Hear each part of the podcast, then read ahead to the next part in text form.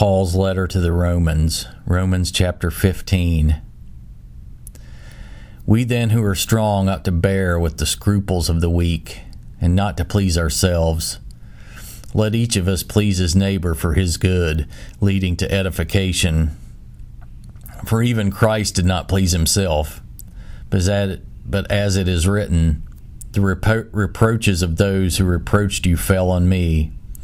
For whatever things were written before were written for our learning, that we through the patience and comfort of the Scriptures might have hope.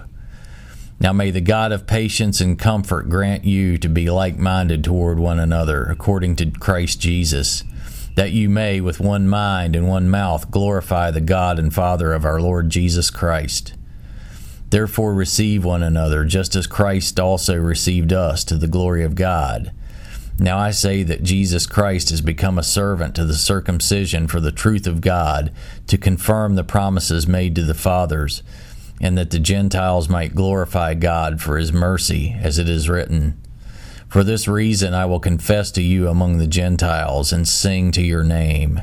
And again he says, Rejoice, O Gentiles, with his people. And again, Praise the Lord, all you Gentiles. Laud him, all you peoples. And again, Isaiah says, There shall be a root of Jesse, and he who shall ra- rise to reign over the Gentiles, in him the Gentiles shall hope.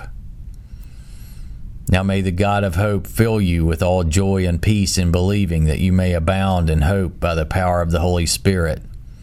Now I myself am confident concerning you, my brethren, that you also are full of goodness, filled with all knowledge, able also to admonish one another. Nevertheless, brethren, I have written more boldly to you on some points as reminding you because of the grace given to me by God, that I might be a minister of Jesus Christ to the Gentiles, ministering the gospel of God, that the offering of the Gentiles might be acceptable, sanctified by the Holy Spirit. Therefore, I have reason to glory in Christ Jesus in the things which pertain to God, for I will not dare to speak of any of those things which Christ has not accomplished through me in word and deed to make the Gentiles obedient, in mighty signs and wonders by the power of the Spirit of God, so that from Jerusalem and round about to Illyricum I have fully preached the gospel of Christ. And so I have made it my aim to preach the gospel not where Christ was named, lest I should build on another man's foundation, but as it is written, To whom he was not announced, they shall see and those who have not heard shall understand.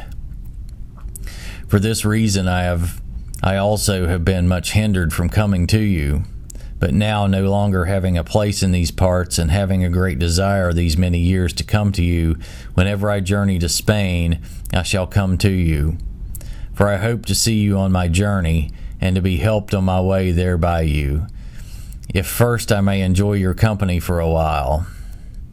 But now I'm going to Jerusalem to minister to the saints, for it pleased those from Macedonia and Achaia to make a certain contribution for the poor among the saints who are in Jerusalem. It pleased them indeed, and they are their debtors. For if the Gentiles have been partakers of their spiritual things, their duty is also to minister to them in material things. Therefore, when I have performed this and have sealed to them this fruit, I shall go by way of you to Spain but I know that when I come to you, I shall come in the fullness of the blessing of the gospel of Christ.